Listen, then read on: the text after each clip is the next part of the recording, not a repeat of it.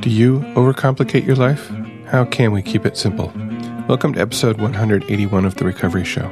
This episode is brought to you by Lucy, Michelle, and Maria. They used the donation button on our website. Thank you, Lucy, Michelle, and Maria, for your generous contributions.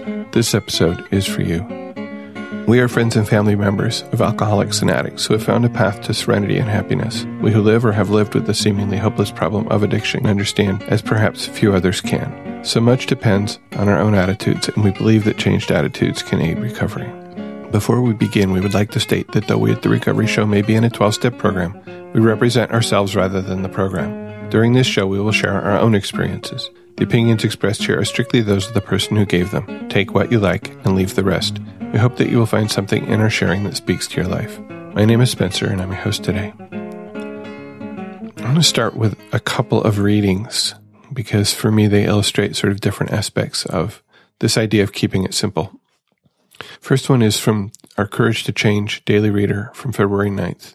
There was nothing simple about my life before I came to Al Anon. My work was highly stressful, my time was always short, and my attention was intensely focused on the alcoholic, but I didn't realize I was under a strain.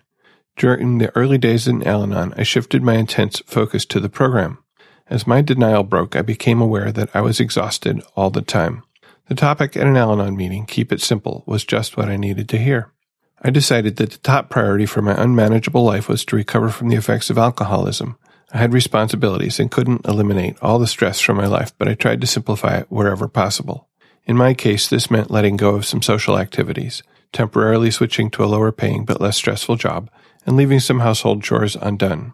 It wasn't a permanent change, just a way to give myself the time I needed for my emotional and spiritual health. It was such a relief. By the time I returned to my normal schedule, I had a better grasp on keeping it simple, so I was able to handle it more serenely. The second reading is a meditation titled Set in Stone by uh, Victoria Safford, and it's from a book of meditations titled Walking Toward Morning. And we'll put a link to that book in the show notes at therecoveryshow.com slash 181. In a cemetery once, an old one in New England, I found a strangely soothing epitaph. The name of the deceased and her dates had been scoured away by wind and rain, but there was a carving of a tree with roots and branches, and among them the words, She attended well and faithfully to a few worthy things. At first, this seemed to me a little meager, a little stingy on the part of her survivors, but I wrote it down and have thought about it since and now I can't imagine a more proud or satisfying legacy. She attended well and faithfully to a few worthy things. Every day I stand in danger of being struck by lightning and having the obituary in the local paper say for all the world to see. She attended frantically and ineffectually to a great many unimportant, meaningless details. How do you want your obituary to read? He got all the dishes washed and dried before playing with his children in the evening. She balanced her checkbook with meticulous precision and never missed a day of work. Missed a lot of sunsets, missed a lot of love, missed a lot of risk, missed a lot, but her money was in order.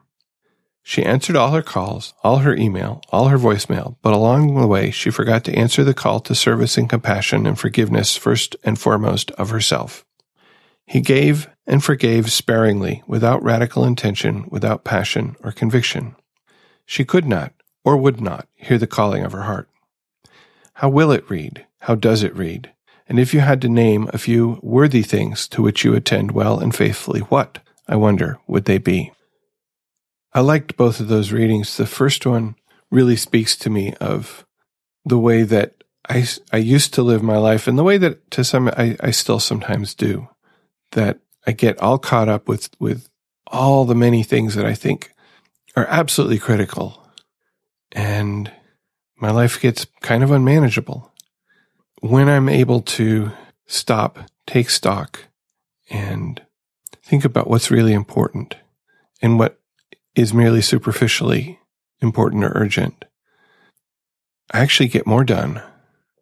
Maybe on fewer things, but more done by, by keeping it simple.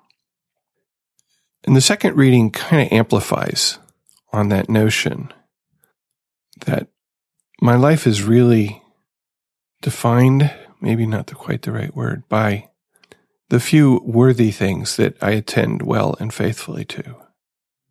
I come back to the, the jar and the rocks. You know, those few worthy things are the big rocks. and if I attend well and faithfully to them, then I actually still have room for the smaller, the smaller rocks and the sand to fit in around them. And I know I talked about that a few weeks ago and I can't remember what the topic was, but it, it does, it's just such a good visual for me.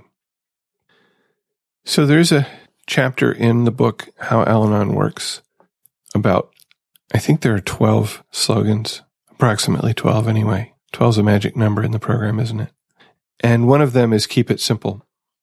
And so I thought maybe I'd take a look at that section of the book and see if we can use it to, to prompt some thoughts about keeping it simple. So it starts when coping with the baffling and often overwhelming effects of alcoholism.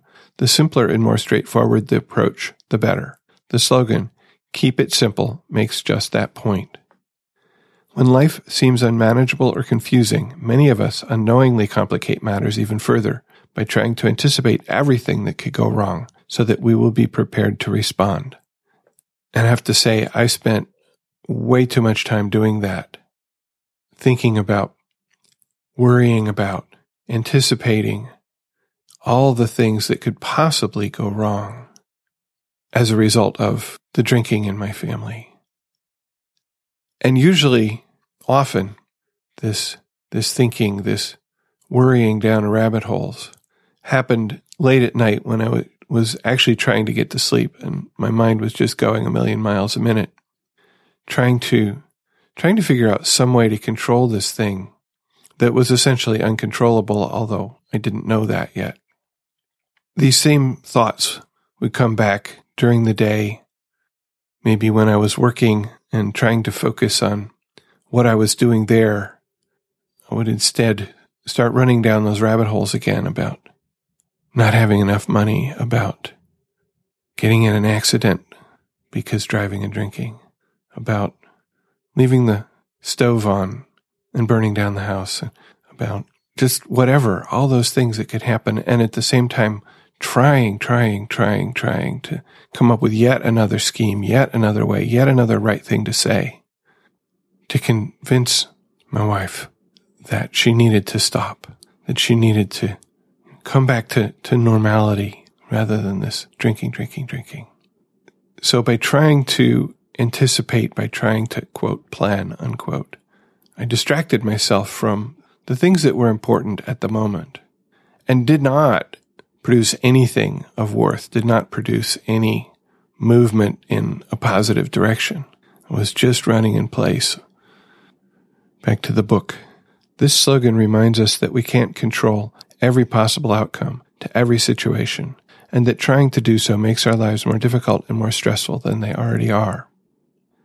And I don't know about you, but I have spent hours, days probably, weeks of my life if I added it all up, trying to control the outcome of every situation around me, whether it was a family situation, whether it was something at work. It, it, I needed it. I needed it to all come out my way. I'm reminded of the reading of the first step in the book How Al Anon Works. I think this is about somewhere on page 46 where it says something like, those of us who learn to control in order to survive in an alcoholic situation now continue to try to control everything and everybody around us. And that certainly was me. And if people around me weren't behaving the way I thought they should be behaving, they weren't following my plan, they weren't doing it the right way, I would get very aggressive and assertive and loud about it. And that caused problems, as you might imagine. It caused problems at home. It caused problems at work. It is not the way to treat coworkers. It does not make for a pleasant work environment and it does not make for a good relationship with your boss. But somehow I couldn't help myself. Things had to be my way. There had to be some part of my life I could control. And I didn't realize that if I kept it simple, and focused on the things that were actually mine, that my life would be easier. And then actually, if I let go and trusted other people to do their jobs in the way that it was meaningful to them, that everything would flow more smoothly. The book, When We Keep It Simple, we try to take things at face value, looking at what is actually happening rather than the 50 things that might or might not follow. we have a slogan. I think it's a slogan: awareness, acceptance, action. It's we call it the three A's around here. What that means is that first, I need to become aware of what the situation is, looking at what is actually happening. Then I need to accept this is what is. I need to understand what is my part and what is not my part. And that's all part of acceptance. You know, I may see a problem that somebody else has and, and I want to jump in and fix it for them. But in fact, that problem has nothing to do with me. And my solution may not be appropriate for the person who's actually there. So looking at what is actually happening and, and asking myself, what is my part in this situation? And then, and then, and only then can I take action because that action is rooted in an understanding of what is and an understanding of, of which part of it is, is actually mine to do anything with. What actions I can take that will, that will be relevant and meaningful and will address the part of it that's mine. And if no part of it is mine, then there is no action to take. So rather than jumping directly from not even awareness of something, but just sort of seeing it if you, if you get the difference there. Jumping from there straight to all the possible different ways that, that this thing could be fixed. All the possible different ways that we could get out of this jam. All the possible different ways that this other person could do what I think they need to do. Wow, I can keep myself really, really busy doing that. It's not simple and it's not effective from the book. Perhaps we can approach large projects and challenges slowly, step by step, in manageable stages rather than all at once. This is, this is something I'm still learning to do. You know, I've been working for, I'd say 40 years in the same field. One of the, the lessons that's been really difficult for me to learn and apply is that I, when faced with a, with a problem, when faced with a task that I don't need to understand exactly how it's going to be completed in total before I start. And that in fact, if I start by taking the, the evident first steps, the subsequent steps and the shape of the, of the whole solution will become clearer. Approach large challenges projects and challenges slowly, step by step, in manageable stages rather than all at once. And about, well, er, about a month ago, I started with other people, obviously. I started on a new project at work and we've been given a year to accomplish this, this project. And there's a lot in it, which, okay, if there's what, four or five of us working on it for a year, that's, that's pretty big. Not huge, but pretty big. And some of the other people, including some management people who are, who are not directly in the group, want us to have all the details planned out now. They want to know now. And I, I know that I can't do that. We have a reasonably detailed outline of a plan and we'll be filling it in as we go, doing the first things first, discovering what the hard questions are that need to be answered and answering them as early as possible. And we'll be showing progress. And the way in which we work now makes it a lot easier to see progress when it's happening. But it's also hard to see progress of planning. And so we're getting a little bit of anxiety in, in management right now about not, not, they're, they not understanding whether we have, have it, you know, under control, as it were. But it's the only way I can work is, is to take some steps and to start to see with more clarity the, the path ahead and to be able to then outline in more detail and more detail until we get to steps we can actually execute when we get to them. Sort of like, I guess, I have this picture in my head of, of walking on a path on a foggy day. And I know maybe there's a, a, a lighthouse or something and I could barely see through the fog. And I know that's where I want to end up. But if I decided I'm just going to go straight for that without being able to see the whole path, I might find myself stumbling over rocks or, you know, falling over a cliff or something. But if I take a few steps, then the path in front of me gets clearer and I, and I know which direction to go next. So by keeping it simple and focusing on the things that I can know, the things that I can do, um, I will get to my destination and I'll actually get to my destination more easily than if I tried to know and plan the whole journey up front and not knowing like what detours I might have to take along the way because I, I can't see them. Think about driving, driving long distance. Sometimes you come to a place where you know, there's been an accident or there's construction and you have to detour around it. And if your plan said no, you have to stay on this road and you can't get off of it, um, not so good. So keeping it simple and, and staying in the moment, much help, much more helpful there. The book. Sometimes we must act with haste, but not every new task or unexpected event is a crisis. Wow. Not every new task or unexpected event is a crisis.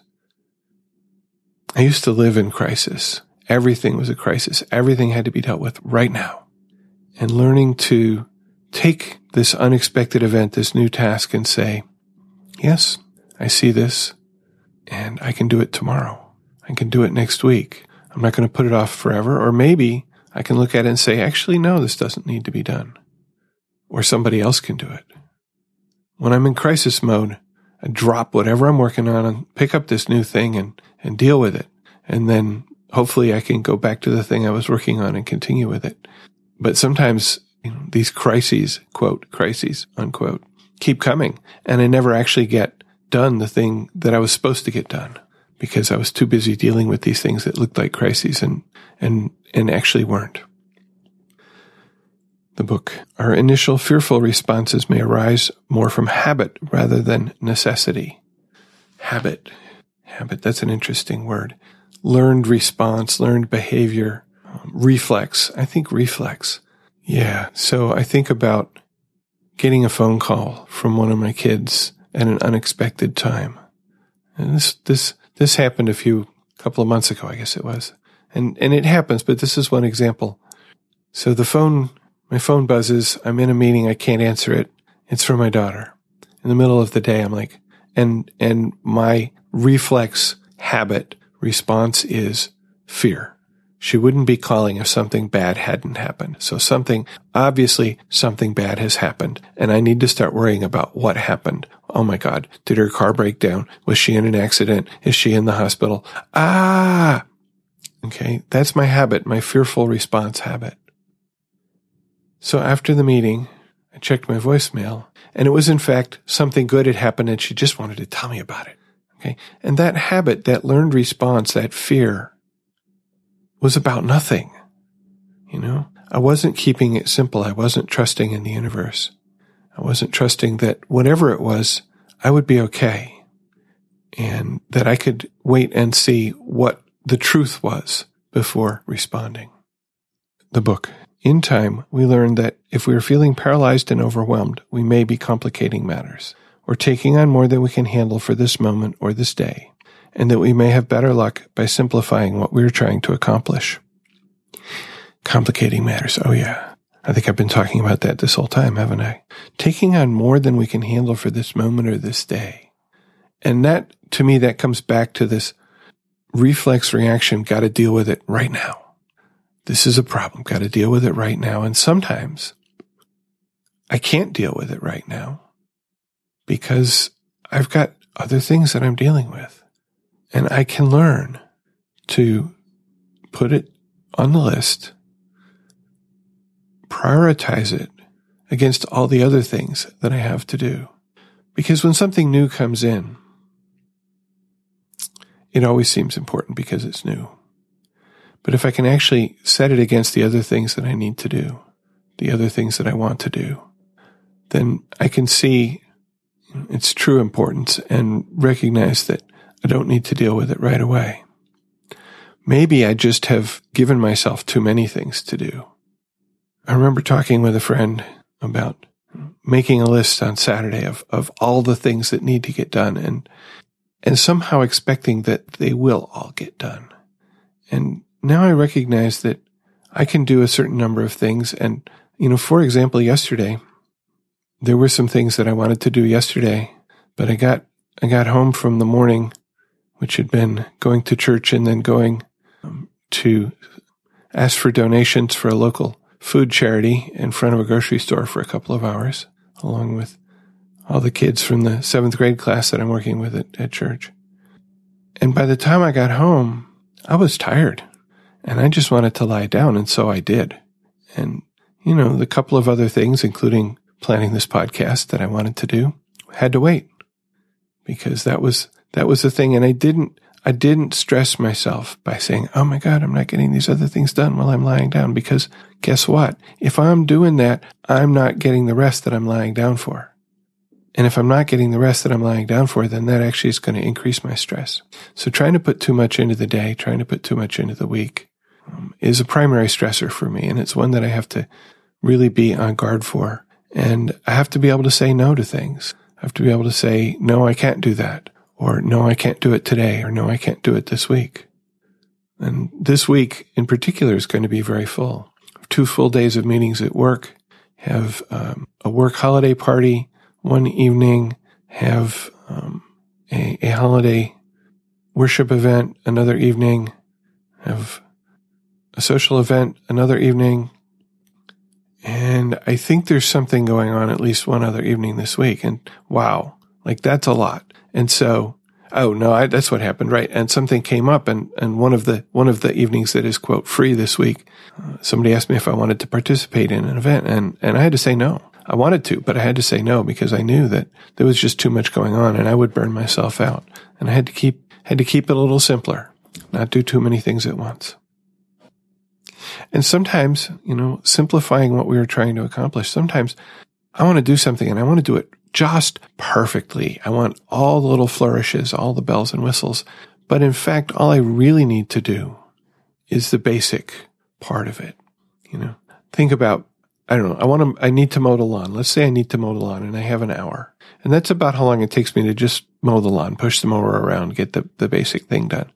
And I really want to go around and trim the edges and, you know, whack the weeds that are right up against the fence that I can't get to with the mower. And that's going to take me another half hour, 45 minutes to do.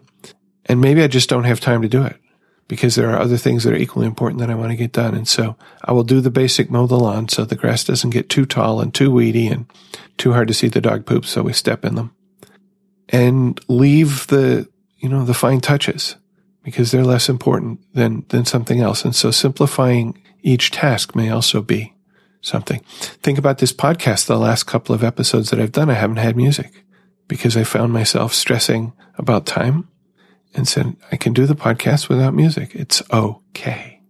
I, I enjoy finding the music. I enjoy talking about the music, but when it's too much, I can leave it out and I still have a podcast. In the last sentence in the book in this section, we can relax and try to be more gentle with ourselves, trusting that by putting one foot in front of the other, we'll eventually get where we are going. And you know, that reminds me of also of the slogan, first things first, that really all I can do right now is take the next step. And maybe I look a little bit ahead so that I can be sure that I'm stepping in a good direction. May not be exactly the right direction, but as long as it's a good direction, I will eventually get where I need to be. I will eventually get where I'm going. So be gentle.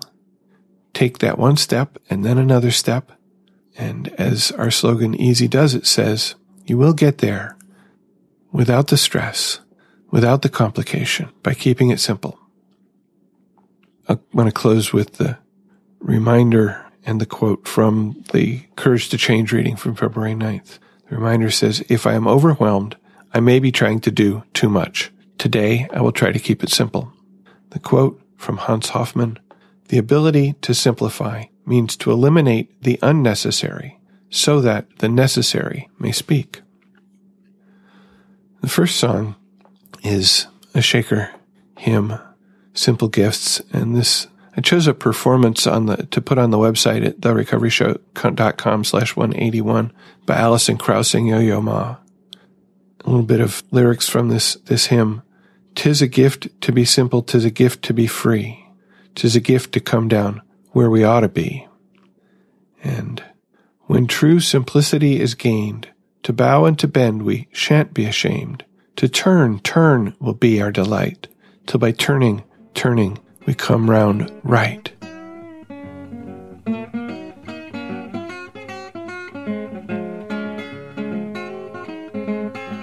In this section of the podcast, we talk about our lives in recovery, what's happening in our meetings and our lives this week. And I tell you what, the last few weeks seems like every meeting I go to, there's been at least one newcomer. And both of the meetings that I attend regularly do a first step discussion at one of the tables. Because that's the thing we do in Michigan. We, we break our meetings up into smaller tables, most of them that may have different topics and, and, you know, talk about the first step.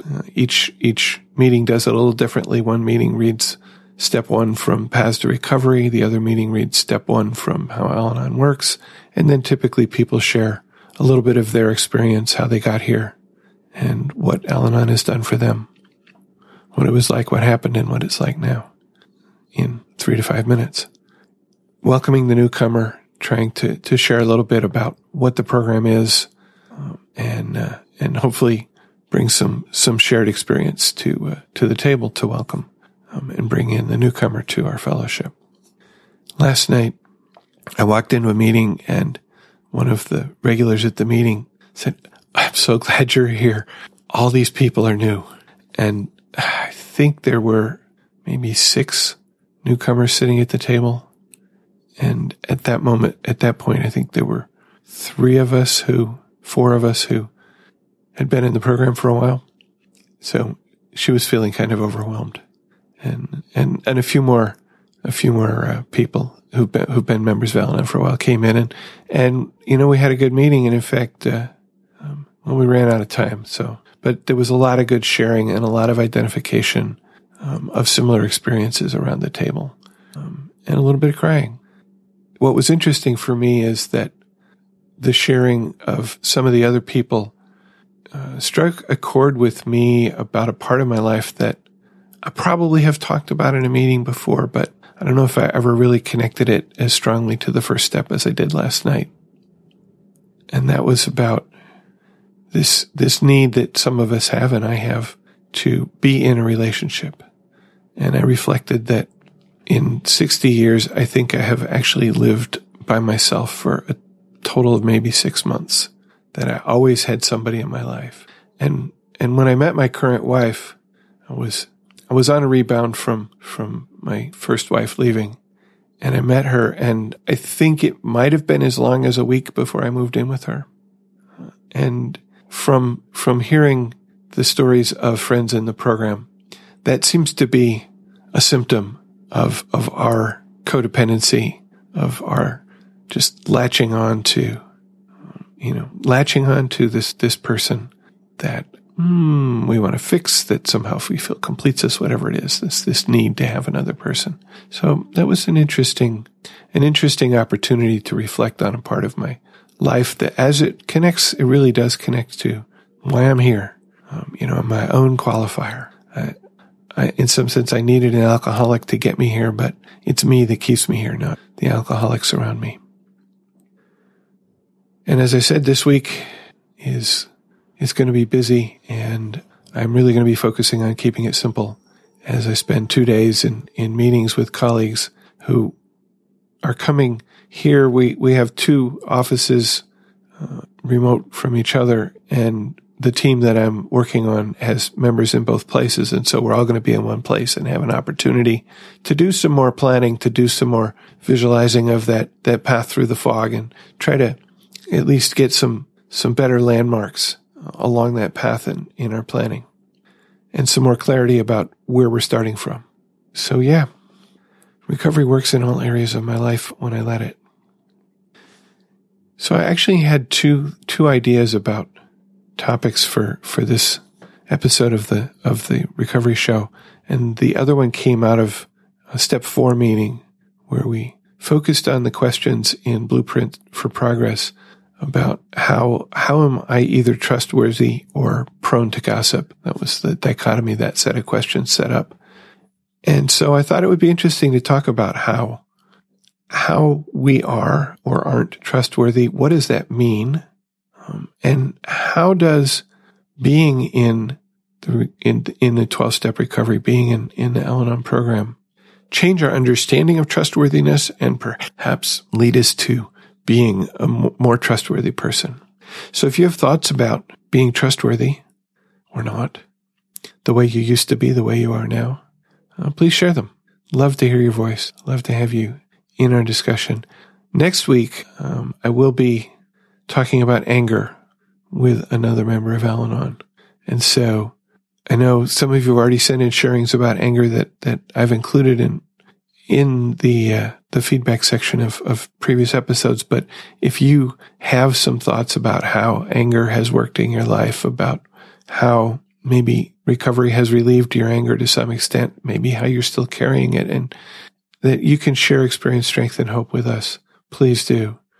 Go to therecoveryshow.com slash contact for all the information about different ways in which you can contribute to this show by leaving a voicemail, by sending an email, by recording your voice and sending it in, or by uh, participating in a conversation with me.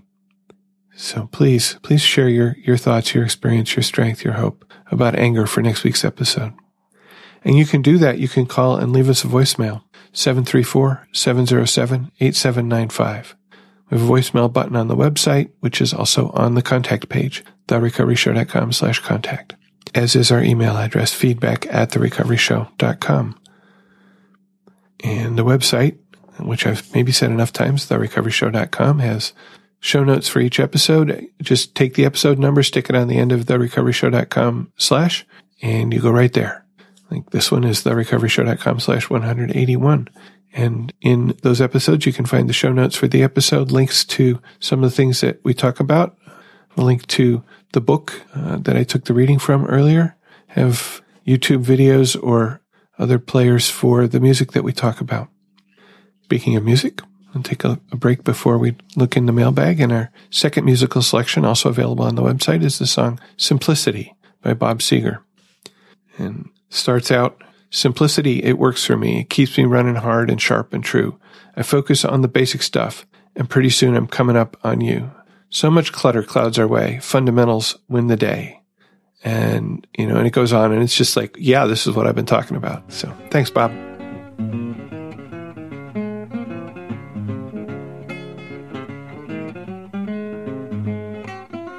A lot of email and voicemail this today, this week. Maria writes, very briefly, hi Spencer. I stumbled upon the Recovery Show a few weeks ago and have listened to at least one podcast a day ever since. Thank you for all you do. Yeah, thanks, thanks Maria for your contribution. Ryan had a question. He said, I listened to your podcast, Gratitude, episode number 180. You mentioned you woke up early and wrote an A to Z gratitude list. I'd like to see it. Thanks, loved the podcast. And I, I emailed back with a link to the blog post that I had made uh, with my 2015 gratitude list. And I've also put a link in the episode at therecoveryshow.com slash 180 or it's, you can go directly to it. It's therecoveryshow.com slash gratitude 2015. Aaron left us a voicemail. Hey Spencer, this is Aaron from Los Angeles, and uh, a couple of things. Just wanted to uh, reach out and you know that I have a question about, I guess, just introducing uh, Al-Anon or maybe even another uh, type of program to my wife. I am a, uh, a sex addict and alcoholic, and I've been going to 12 step meetings uh, for both uh, since I was discovered uh, almost two years ago. And the program, the fellowship, attempting to the best of my ability to live the steps in all my affairs has just flipped my world upside down for the better if you would have told me two years ago that uh, the connection between my wife and I would even be stronger, I would have I would have probably ran and I thought you were crazier than I was. But that's exactly what has happened. However, um, during those two years, it has been holy hell hard for me. Just trying to continuously to dig, surrender, and grow spiritually, so I could become a, a person who I want to become but as a byproduct of that, you know, had had to kind of stick my tail between my legs when my wife would uh, react and respond in a very rageful manner, which I get. I kind of put her in that realm. And it's getting better after two years and it doesn't come up all that often. But I do feel like there is so much growth that we can do together if she were to get in a uh, program like Al-Anon or S-Anon. Um, I'm just wondering if you have any thoughts about how to, which is totally against the Al-Anon program. We have no control and I'm powerless over people, places, things. But God, if there's one thing that I would love is for my wife to find that program because I do think she would uh, benefit if she were just open and willing. And I think I just answered my own question. So anyway, if you have any thoughts on that, thank you so much for your uh, podcast. Even though I'm not a member of Al-Anon, I get so much out of it. It's all same to me. It's growing spiritually. so thank you. Take care. So that's always a tough one, Aaron. I have tried to convince various of my loved ones that Al-Anon might help them. In fact, that that came up in that came up in a meeting recently with somebody saying, "I I really think that this person would benefit so much from Al-Anon, and I don't know how to tell them." And I and I think that's it. That we we can't force somebody to come. I think the best that we can do is to exhibit the benefits of recovery in our own lives. And when as does happen when they notice, say, yes, this is, this is what I get from going to my recovery program. This has helped me not only with the problem I went there for originally, but it has helped me be a better person. Um, and, you know, attraction rather than promotion. That's what the program says. And, and I really think that's what works. Say it once, say, wow, you know, I think, I think you'd be able to deal with me better. Uh, say it once and be gone.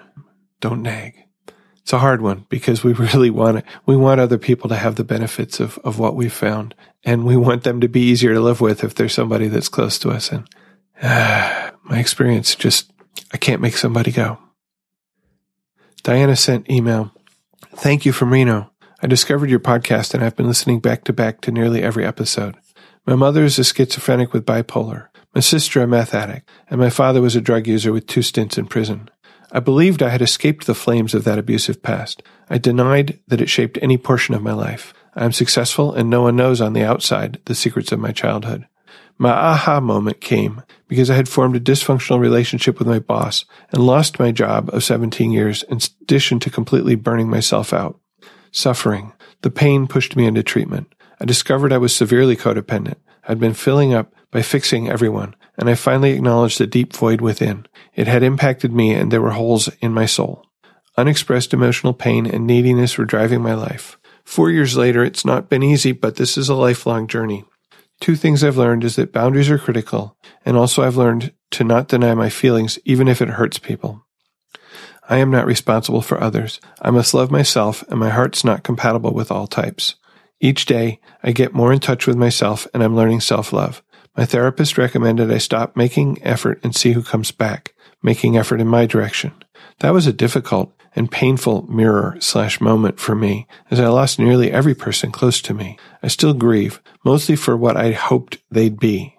I did parent replacement with my boss and pastors. I'm standing on my own now, a little wobbly. I feel lighter without the barnacles, but I still battle the neediness, the Superman complex, and I still feel the guilt which was put on me as a child to be my mother's keeper, the fixer. My main struggle lately is working through my feelings which have been buried 20 years. There's a lot of anger and accepting the reality of those traumas. Surrender and acceptance are huge. There are only a few Al Anon meetings and I work odd hours, so I appreciate your podcast. Any insight or words of wisdom are appreciated. Thanks, Diana in Reno. Um, I don't think I have anything to add, Diana. Um, that's that's an amazing journey that you've been on and that you're still on, and and I honor you for it. Thanks for writing. Christy has a topic idea. She writes, Hi there. I'm a new listener, 29 years old, to your podcast and cannot even say how much it has already helped me. My mom is a non-practicing alcoholic who has been in AA as long as I've been alive, but really only started working a strong program in the last five years or so. And I grew up around a lot of chaos and anger and such. Because she didn't actually drink, I kept refusing that I needed any program or specifically Al-Anon, as my mom had suggested a bunch in the last few years. Alas, as we all know, that thinking was naive. Years later, when the beans have finally spilled, Al Anon is providing me a healthy tool to start working through this stuff. But now, on to my specific question.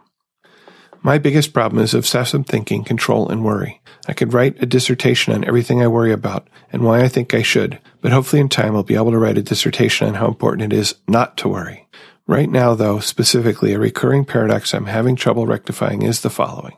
Realizing how silly it is to worry about small petty things because there is a bigger picture, and we don't need to think about and worry about these daily insignificant things that are somewhat irrelevant, but then having appreciation for the same stupid things. For example, when I realize how pointless it is to worry about small daily life stuff, I will say, look at an individual package of goldfish, a snack I sometimes guiltily enjoy, and get a feeling of like, empty sort of upsettedness at this stupid effing little pretty pack of goldfish. Is this what we're living for? F this goldfish package. Specific brain dialogue included so you can get a feel for what I'm saying. Haha. This is a constant juxtaposition for me that is kind of upsetting because it is nice to get joy out of the small things. A can of Diet Coke in a small moment just enjoying a few goldfish. But then how do we separate that from allowing ourselves to worry or get upset about these similarly small things? I have struggled with this for a long time, but I've always just repressed it, like everything else until recently. Any thoughts? Could you maybe address this in a podcast? Do you ever respond individually? I'm not sure as I'm quite new, but thank you for all that you do. Your podcast is an unbelievable lifesaver, like I cannot tell you. Best, Christy. I'm going to point to um, a couple of episodes. If you go go to the website therecoveryshow.com and I'll, I'll try to put links to these episodes in the show notes for episode 181 also, but go click on the search link in the menu and then type in worry. And I know there's at least one episode about worry. Um, and also I think the, the gratitude episode, um, the one that I just did where we, where I talked about, you know, finding some joy in, in the small things and cultivating this attitude of gratitude. And I think, I think what I'm hearing here is about attitude about the way in which you approach things. One definition of attitude, angle of approach. And by changing our angle of approach, we can, we can find ourselves dealing with the little things in our life in a different way. So that's just a couple of ideas that, that come into my head right now. Thanks, Christy. Lori sent us in a share that she recorded and then emailed um, about her experience in separating from her alcoholic loved one. Hi, Spencer. It's Lori from Wisconsin. It's Thanksgiving Day, and I'm pulled over at a Oasis on my way to Thanksgiving dinner with my family. I just heard the Mean What You Say episode and the request to share experience, strength, and hope around no longer being in a relationship with your alcoholic. And uh, I thought today was a fitting day to contribute because I'm headed to Thanksgiving on my own to meet up with my family of origin, but my two children are going to be celebrating Thanksgiving with my now ex husband. And what makes this especially appropriate is that two years ago, I entered recovery with the goal of waiting a year to make any important changes or decisions and spent that year grieving the marriage that would never be we had been together for 20 years of marriage and four years prior to that. So it was a really sad year. It was a really hard year of trying to learn recovery, work on our marriage. We were in counseling, um, being compassionate about his situation, but also um, an extremely loyal person. And he had been financially um, done some financial infidelity uh, that was very um, destructive to our well being and finally had a problem that I couldn't fix. And it was a year of being compassionate, but learning how to set boundaries and stick up for myself. And finally, um, after a year, a year ago today, actually, we had decided to share with the kids that we were getting a divorce and share with our family that we were divorcing and spent that holiday being thankful but also being very sad. So I'm reflecting back on a whole year's worth of hard work to actually get divorced and do that with integrity and compassion and learn to stick up for myself when I felt that I was being manipulated. And I'm so proud of myself that I was brave enough a year ago to make that very difficult decision to divorce my husband because a year f- later, I feel so good. I feel strong. I feel hopeful again. Um, I don't feel as lonely, even though I'm not in a relationship. I had a very lonely marriage. But I've never felt more loved by my friends and my family. I'm so proud of myself for making a really hard decision and seeing it through. So I'm getting a little overwhelmed. It's not an easy path. It's not an easy choice. It is so hard to be compassionate, but I will say recovery has helped me.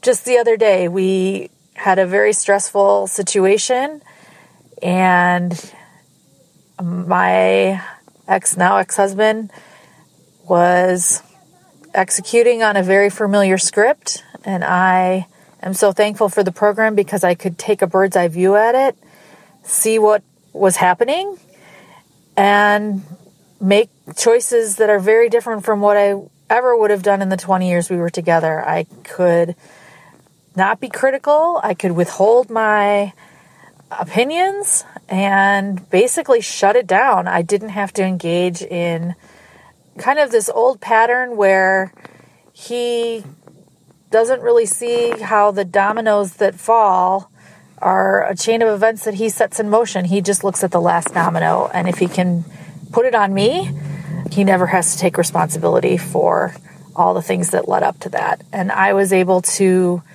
not be that last domino and just kind of say to him, I'm not doing this with you. We're not having this conversation. I have an opinion about how I think this particular stressful event came about, but I didn't pick up the rope and it felt really, really good.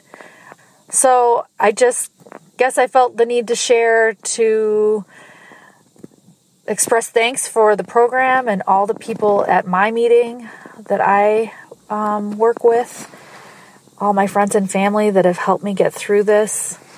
I'm thankful that I had a program so that I actually have a pretty good relationship with my ex husband because we do have two children together. And I can be compassionate about his situation. He is pretty much a dry drunk, which I think made this all very complicated because it wasn't, in all the years we were trying to figure this out, um, it wasn't like he was actively drinking. And I do have hope that someday he will get healthy again. And I'm just thankful that I can look back on this experience with integrity I think I'm such a better person for all of it. We have a saying in my family with my children that life is a zebra cone. I don't know if anybody's familiar, if I don't know if people call it this, but it's that chocolate and vanilla swirl soft serve cone um, where we look at things and life is just a little bit of good and a little bit of bad. And I can honestly say I'm thankful for all of it. I would have never wished it upon myself. I never would have thought my life would have turned out this way to be 48 and really be starting over. But I'm so thankful for the opportunity to make this life my own, and I'm excited for my future. So, with that, I'll pass, I guess. Um, and I wish you all a very thankful, thanks, happy Thanksgiving. I'm thankful for this recovery show and for you, Spencer, and for all the people that contribute their experience, strength, and hope. I don't think I could have gotten to where I am today without it. So thank you. And thank you, Lori, for sharing your own experience and the strength and the hope that you found in that, you have found in that experience. And I hope that that speaks to somebody else out there who may be struggling with similar problem. Joanna wrote, Spencer, I'm so grateful to have found your work. I listened to today's show called Thankfulness. I want to share that your show is a lifeline for me. Sometimes the idea of being alone during the day is very hard for me. Going on a walk and listening to your wisdom, strength, and hope is encouraging. I literally feel as though we have met together. My loneliness is replaced by comfort, love, and understanding. This feeling stays with me throughout the day. As you were speaking today about a literal shifting in our mood by how we choose to see in our situations, listening to your podcast gives me the feeling of being hugged. I am not alone. I am reminded that many of us are dealing with hard things. It is beautiful. Somehow this knowledge helps. I am thankful I had this podcast to listen to today. I'm grateful for the other listeners that add their thoughts to your work. Many blessings to you and your family. Thank you so much for sharing your life and personal hardships with us, Spencer. I had tears in my eyes as I was walking and praying and listening to you share your painful moments in the most uplifting way. Thanking God that He is ever present in our lives as we go through these hard times. You are a blessing. Grateful listener from San Jose, California, Joanna. Thank you. I am, I'm so grateful for those of you who listen and those of you who share what you found with, with all of us. Thank you. Rachel says, Dear Spencer, I just wanted to let you know how much I appreciate the show and especially this week's episode on being thankful. I recently returned to Al-Anon after two years of white knuckling my active alcoholic relationships, codependency, etc. This family disease has had such a tight grip on my life that I feel like I have to live and breathe Al-Anon every day just to keep my head above water. But as a new mom who works full time, I'm lucky to make it to a meeting once a week. This podcast has helped me so much between those meetings. I listen to it during my commutes or when my baby is taking a nap, and I feel like I have another virtual home group to lean on whenever I need it. I'm sure there are some weeks when it must feel like a chore for you, but please know I'm very grateful for your service to the Al Anon family, as I know many others are as well. This week's episode on being thankful was insightful for me. You know when you're in a class and the teacher has said something over and over, then one day they say it another way and you have that aha moment? This is how I felt when you talked about active gratitude. I must have read that passage in How Al Anon Works at least a dozen times. How many times have I heard or heard the addicts in my life say, you always do some negative thing, and I, they respond, but what about all those times I don't do that or do all these positive things? I grew up thinking mistakes were failures, and this led to an obsession with perfection both in myself and others. It even became part of my career for a while, editor. Even though I practice gratitude in other ways, this episode helped me realize that I can do more. A huge part of my recovery is letting go of finding the mistakes and shortcomings of my day and opening my eyes to every time my expectations are met, to the abundant blessings in my life that I take for granted. As I sat with my family for our Thanksgiving meal, for once I didn't fret about the past or future, but appreciated the present. Ah, what a precious gift. Thanks again, and I hope you had a lovely holiday. Gratefully, Rachel H. And, and thank you, Rachel. Uh, glad you heard me. I'm glad I heard myself. Steph left a review on iTunes saying, it's great to finally hear more about Al-Anon tools and solution in a podcast. Thank you for sharing your experience, strength, and hope. It's been very uplifting and encouraging to listen to. Thank you, Steph. And thanks to everybody who has left a review or a rating in iTunes because the iTunes reviews and ratings do help it make us easier to find by those who are seeking recovery. It doesn't cost you anything to listen to the recovery show, but we do have expenses which run about $60 a month. You can help to support us and keep us on the web and in your ear. We have a donation button on the website where you can support us directly, just like Lucy, Michelle, and Maria did. And thank you again, Lucy, Michelle, and Maria for your contributions. We've put together a list of recovery related books. Click on the books link at the top of the page. If you order one of these books from Amazon through our website, we receive a small commission. In fact, anything you order from Amazon after clicking on one of the links will help us. It costs you nothing extra and helps to keep us on the air. So if you're doing your Christmas shopping on Amazon, consider going to therecoveryshow.com, click on the donate by shopping link and then do your shopping and, and it will help us. Thank you for your support in whatever form you give it, whether it's sharing the podcast with your friends, direct them to therecoveryshow.com or just listening to us. We are here for you. And the last song selection for this topic is Simple Life by Lynyrd Skynyrd. And again, you can listen to it at therecoveryshow.com slash 181. This song just kind of lays out this notion that so many of us are so busy with things, with work, with whatever, that we don't take time for the, the simple things. And some lyrics here. Hey, when is the last time you sat down and had dinner with your kids? Talked about what's going on in their lives? Hey, when is the last time you just stopped and helped somebody out? I bet you can't remember. I like the simple life, the way it used to be.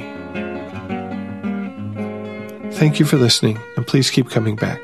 Whatever your problems, there are those among us who have had them too. If we did not talk about a problem you are facing today, feel free to contact us so we can talk about it in a future episode. Understanding love and peace growing you one day at a time.